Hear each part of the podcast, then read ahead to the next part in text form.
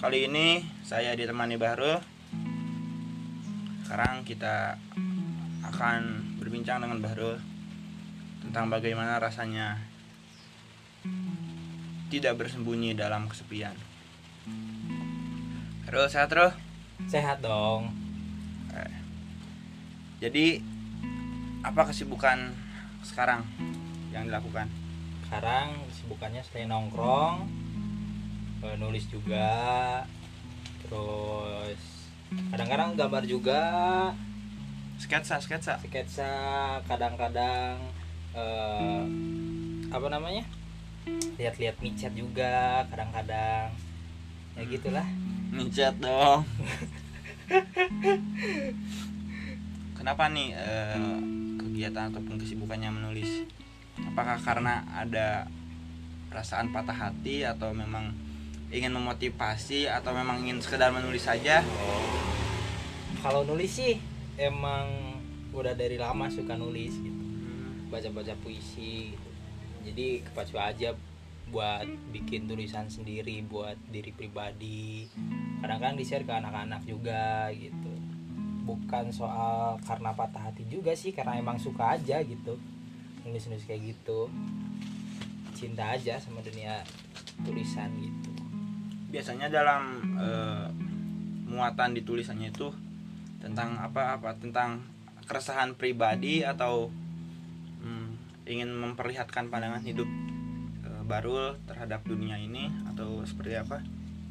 gimana ya kalau nulis secara pribadi gak bakal ada yang 100% dari diri pribadi juga sih bakal ada campur tangan dari orang lain juga hmm, campur aduk dari orang lain juga karena kalau misalnya pribadi benar-benar pribadi yang privasi juga pasti akan kebahas sedikit banyaknya gitu jadi nulis pribadi yang bisa di share Hmm. atau pengalaman dari orang lain juga bisa keresahan-keresahan gitu Tapi ini menarik nih. eh, pernah nggak lihat salah satu quotes atau sekarang banyak nih ya quotes ya Ah, yang memuat tentang pandangan hidup seseorang, hmm, pandangan-pandangan hidup dengan eh, dipuisikan atau seperti apa. ah. Pernah nggak sih merasa bahwa orang di, seke- di sekeliling kita yang dalam tanda kutip mungkin bukan siapa-siapa tapi memiliki pandangan hidup juga yang sangat istimewa begitu. Ah. kalau tanya kayak gitu sih ada aja ada aja pandangan hidup yang sama Hmm. Sebenarnya sih kalau pandangan hidup itu semuanya berangkat dari pengalaman pribadi sih Hmm.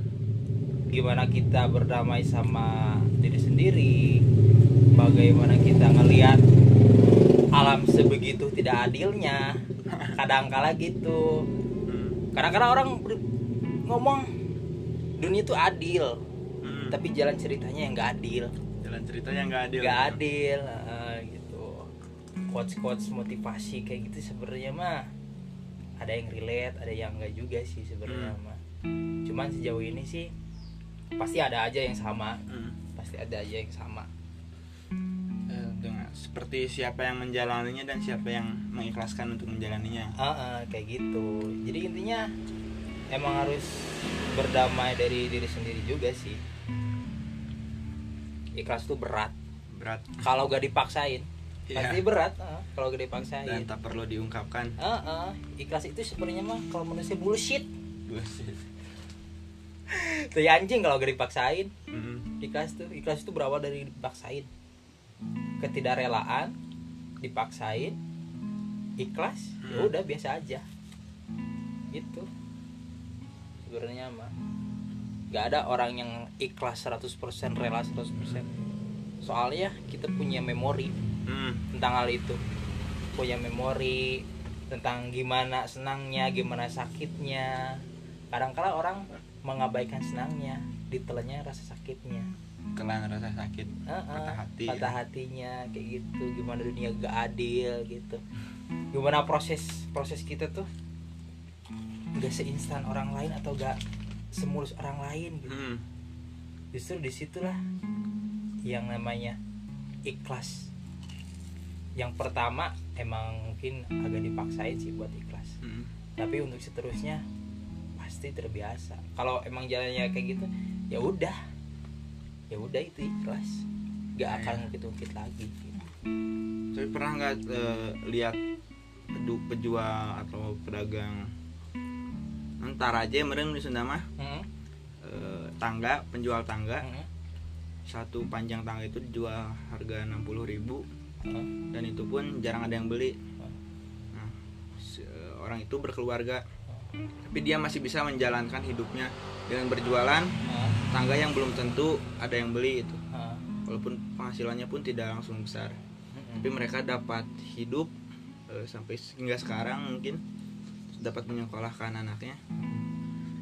Mungkin eh, apa ya sama halnya seperti bagaimana seseorang mensyukuri bagaimana seseorang tidak bersembunyi dalam kesepiannya itu Ah, berusaha berjuang upaya manusia untuk tetap hidup. Tetap hidup. Ah, emang benar sih. Emang kadang bukan cuman penjual tangga kayak taraji kayak gitu ya. Dulu pengalamannya dulu penjual cobek. Mm, kalau dipikir-pikir ini orang gak setiap hari butuh yang namanya Cobek cobek, ya? Heeh. setahun juga masih ada masih Mm, awet mm, mm. tapi mereka masih bertahan mm-mm. di posisi itu karena mikir apa sih yang ngebuat mereka bertahan sampai di titik sekarang gitu apalagi lewat pandangan teori eh, passive income, active ah, income, ah. gitu kan? Teori-teori kayak gitu emang udah apa namanya udah nggak dipikirin kali Mm. yang penting mereka ngejalanin berusaha Mm. masalah ada yang beli atau enggaknya ya gimana sih jalannya aja. Usaha. Mm-mm. dulu pernah kalau masih ada nih tukang kopi Mm. yang pakai sepeda yang suka keliling malam-malam tengah malam di depan bank BCA di halte. Di mana itu? Di Tasik? Di Tasik. Tasik? Tasik. Sehat-sehat mang. Sering nongkrong di sana pernah ada kejadian apa eh, dengan itu? Waalaikumsalam. Waalaikumsalam. Banyak sih kak nggak kejadian sih cuman ngobrol-ngobrol santai ngopi kayak gitu. Cuman pada intinya dia pesan bahwa hidup tuh gak gak segampang membalikan telapak tangan. Sepakat. Atau prosesnya yang sejalan dengan pikiran Mm. nggak bakal kayak gitu nggak bakal ya. Apa yang kita rencanakan pasti ada aja hambatannya. tidak sesuai dengan rencana ya. Ah, ah, pasti ada aja.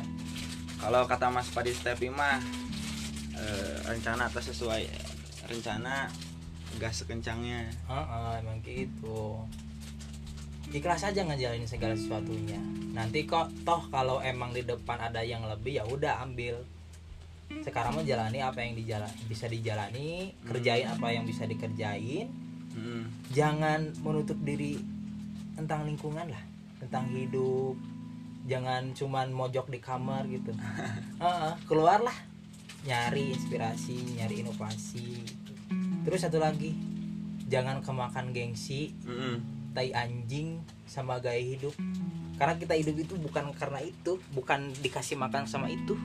Benar benar gengsi apa sih gengsi gitu jadi gengsi itu semacam salah satu eh, apa ya ego manusia Mm-mm. untuk mengelabui manusia lainnya Mm-mm. memenangkan diri Eh, iya emang emang sih boleh gengsi gengsi boleh gengsi dalam artian masih sih temen gue udah nyampe di titik ini gue nya masih segini gitu Mm-mm. gengsi terhadap itu menurut pandangan saya ya boleh-boleh aja Mm-mm. tapi gengsi untuk membandingkan hidup kita harus setara gitu Iya. dengan orang lain itu yang bahaya Mas. Tapi pernah nggak eh, merasa gengsi ataupun eh, kumpul dengan teman-teman misalkan teman-teman yang di kampus atau di Ah. SMA pada masanya terus kumpul di umur yang sekarang Heeh. terus kita merasa insecure mungkin bahasa anak muda sekarang Ah. insecure pernah nggak sih lalu sana muncul nih Mm-mm. keinginan ego untuk mengalahkan gengsi atau gengsi lah Ah. kalau misalkan kita datang tanpa memakai kemeja Ah. pernah nggak hal-hal yang kecil seperti itu terasa itu kalau ditanya kayak gitu emang kadang-kadang ada Mm-mm. emang kadang-kadang ada tapi balik lagi ke prinsip hidup Mm-mm. prinsip hidup saya gitu jadi kalau emang belum di titik itu ya udah seadanya aja gitu Iya, iya. jangan kemakan gengsi atau gini deh teman-teman kita ngumpul di kafe gitu kita gak punya uang kita maksain kumpul di sana Mm-mm. karena takut gitu dikatain atau takut kita disangka gak punya duit lah Mm. atau gimana lah jadi nggak maksain buat di tempat satu tongkrongan kayak gitu kalau emang nyamannya di warkop ya udah di warkop aja gitu Iya. selagi nyaman selagi aman ya udah di warkop aja tapi harus ada upaya memutarbalikkan fakta mungkin Nah, iyalah pastilah jangan itu. sampai kita pasrah dan menyerah dengan keadaan Mm-mm. harus ada keinginan untuk bisa lebih iya besar bisa lebih eh, memiliki apa pun Heeh. Itu mah em- emang emang itu itu harus sih. Hmm. itu harus sih. Emang jalan hidup manusia emang harus ngejar sesuatu hal yang emang kita inginkan. Mm-mm. inginkan. Toh kalau pada akhirnya belum kesampaian ya mungkin belum saatnya gitu.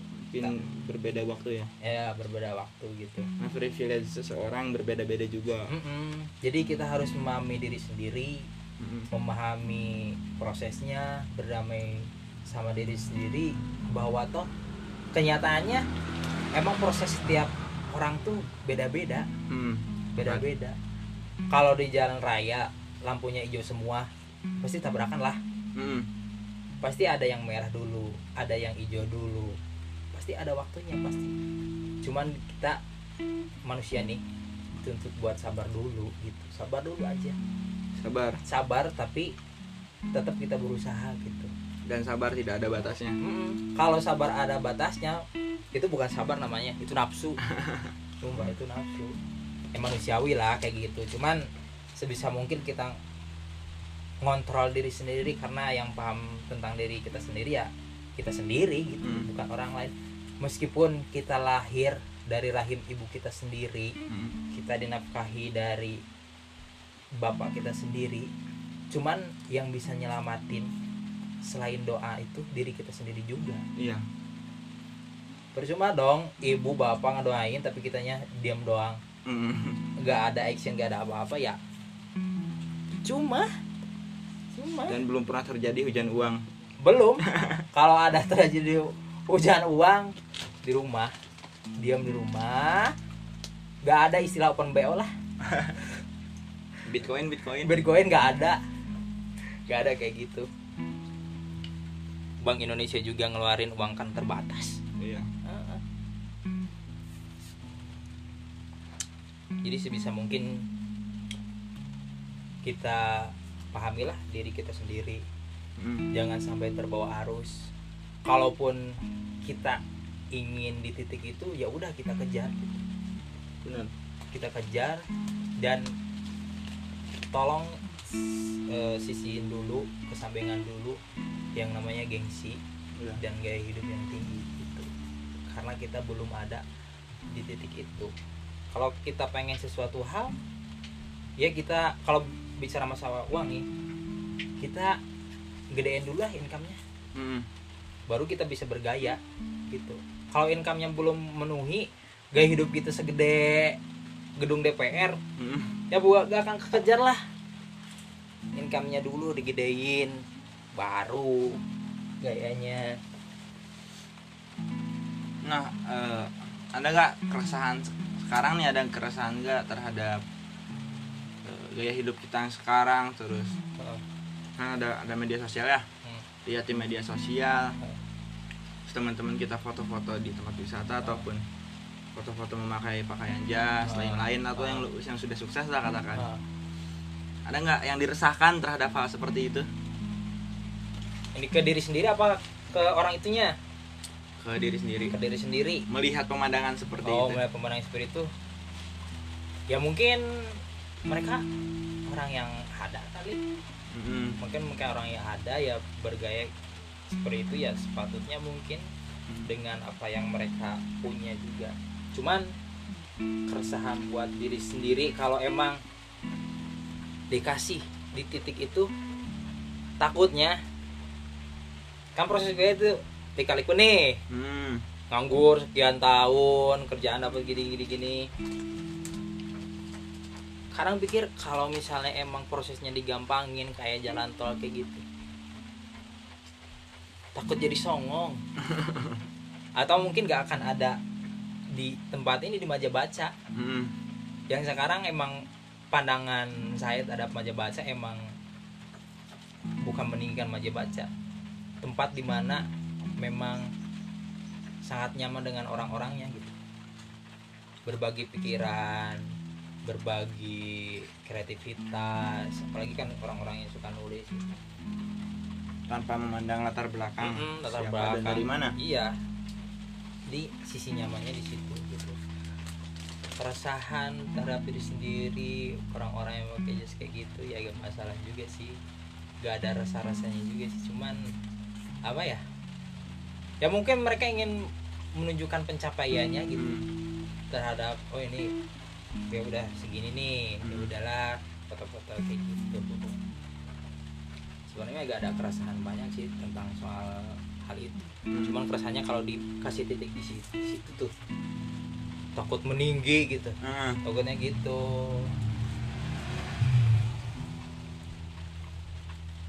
terus eh, pernah merasa marah terhadap diri sendiri Sering. pencapaian yang sekarang didapat sering sering Hmm.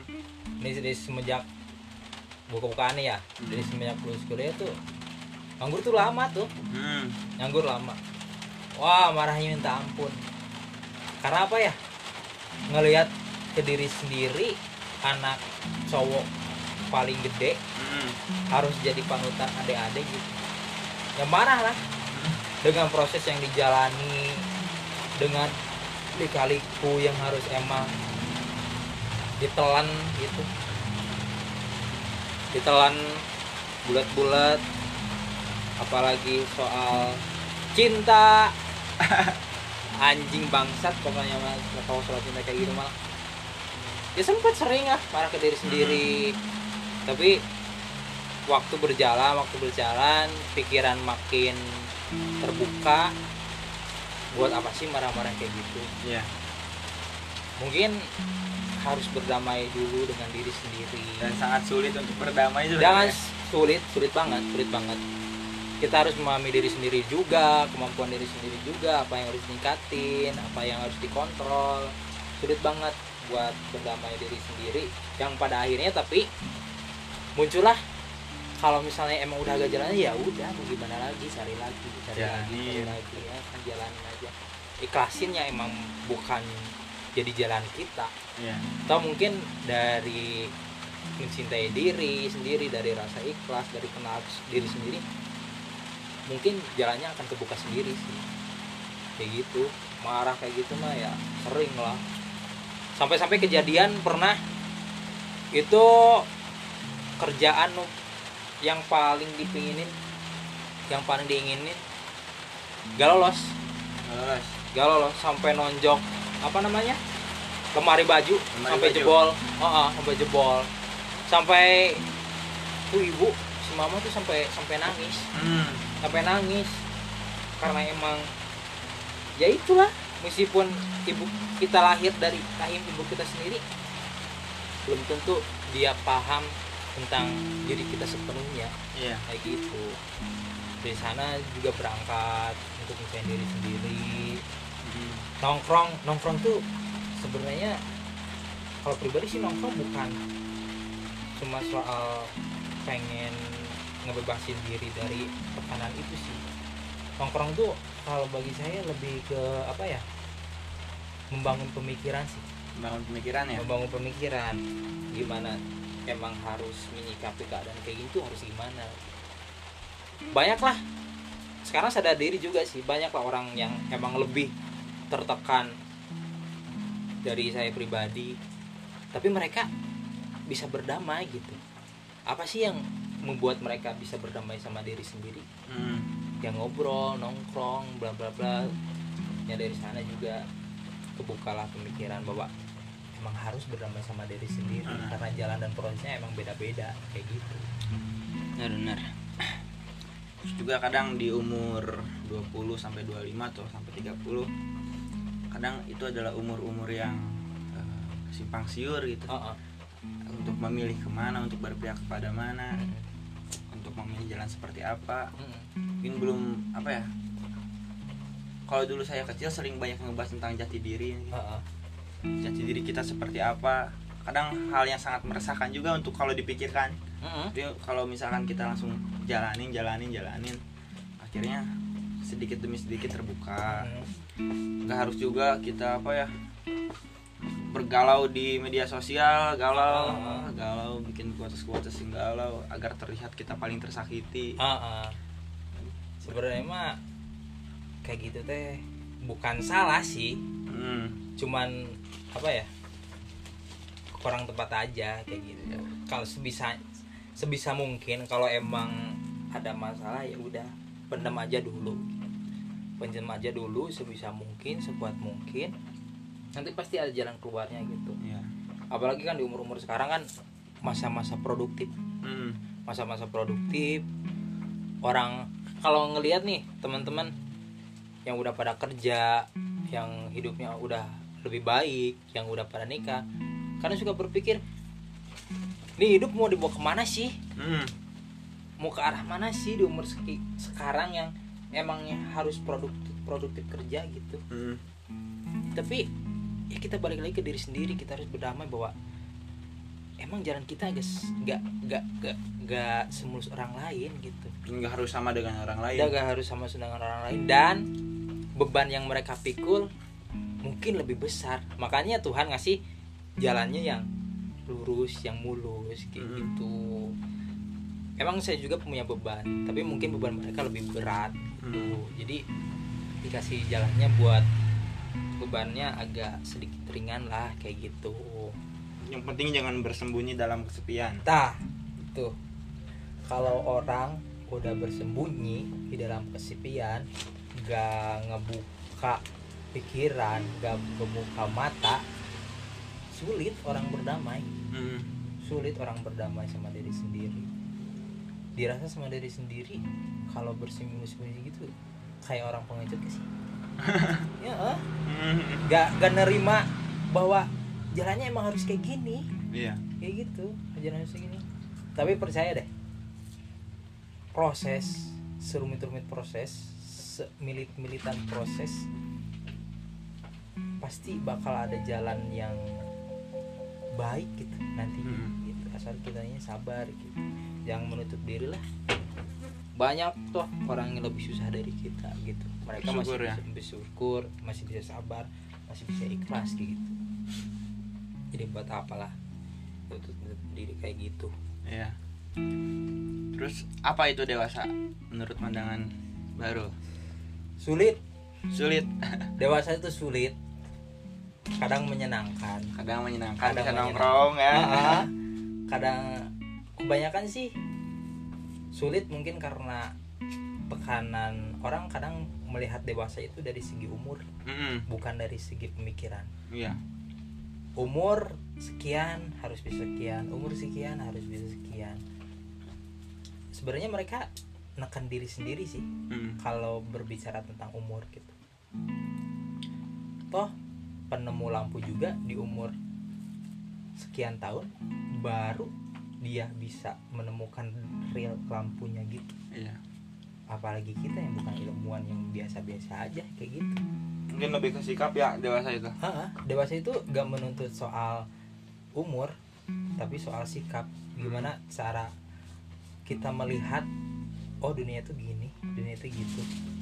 Bukan soal umur atau gimana soal sikap. Dan itu dibentuk pasti dari pengalaman Hmm. yang lebih dalam gitu. Kayak temen kayak temen. Eh, orang cilacap. Mm, kalau denger ini di Opan itu anak broken home. Mm, anak broken home. Sekarang dia tinggal sama ibunya di Cilacap. Emang terlihat anaknya itu emang ceria gitu. Iya. ceria biasa gitu bergaul. Cuman di ba- di belakang itu semua ada rasa sakit atau gimana ya rasa sayang yang nggak dirasain sama dia gitu Iya. perihal broken home karena memang dia bisa dikatakan jauh dari seorang ayah ya Iya. jadi ibu sekaligus ayahnya yang tinggal sekarang sama dia di serumah gitu. orang kelihatan ceria tapi di belakangnya menyimpan rasa sakit yang emang benar-benar kita gak bisa pahami seutuhnya karena kita gak di posisi dia kayak gitu tekanannya emang kayak gitu iya Kalau kata psikolog tuh mereka yang sering bercanda, mereka lah yang paling tersakiti. ah ah.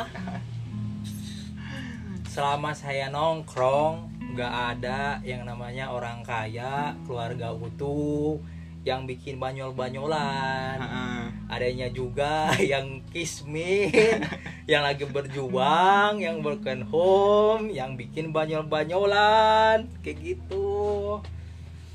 Tapi kalau Diopan denger podcast ini salam sehat-sehat buat ibunya juga. Kayak gitu. Siap, siap. Ya ada ada nggak eh, saran ataupun pesan-pesan untuk teman-teman nih, mungkin yang sama-sama dengan eh, sedang kebingungan Ah, di usia-usia yang sekarang ataupun di keadaan hidup yang sekarang. ah. Apalagi kemarin-kemarin kan satu tahun setengah lebih kita di rumah terus nih banyak Ah. pekerja yang di PHK lain-lain. Ah, Apakah harus memulai menulis gitu atau seperti apa? ya kalau misalnya seneng nulis ya udah nulis gitu tapi kalau bukan saran sih lebih ke sering aja sih Hmm, kita butuh mundur satu sampai tiga langkah dulu ke belakang. Untuk ancang-ancang. ancang-ancang dan ngelihat bahwa dunia itu sudah seluas ini gitu. Hmm, gak ada yang mudah. Tapi bukan berarti gak bisa. Benar. bisa tapi prosesnya. Kita harus bisa menikmati prosesnya menjalani prosesnya.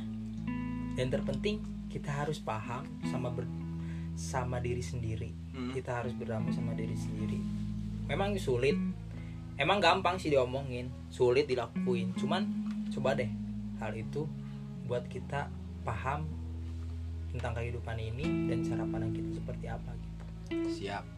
soalnya kan hidup itu kata orang-orang begitu kayak roda yang berputar. Hmm. kadang di atas kadang di bawah yang bahaya itu kita di atas di bawah terus rodanya gak muter-muter. Itu yang bahaya. Di atas terus ya. Dan apa ya? Kalau saya atau kalian yang dengar podcast ini berada di pas emang menurut kalian di hidup kalian lagi sulit nih. Hmm. nikmatin aja. Kerjain apa yang bisa kerjain. Lakuin apa yang bisa lakuin. Nanti suatu hari nanti kalau kalian atau saya atau orang-orang yang dengar ini berada di titik puncak syukurin itu. Iya, syukurin. berbagi itu mau perihal materi atau perihal pengalaman kalian terserah deh. Dan kalau emangnya di atas ngasih kalian roda buat di bawah kalian gak bakal kaget. Hmm. karena apa? Karena kalian tahu cara mengatasinya step-stepnya bakalan kayak gimana kalian bakal tahu gitu kayak gitu sih sebenarnya Ya. mas Ya, kerasa udah mampir 30 menit. Terima kasih Bahrul oke atas eh, cerita-ceritanya mungkin. oke Semangat menulis, teruskan membuat sketsa, siap tetap semangat. Oke, kita selesaikan. Kita lanjut di podcast podcast selanjutnya.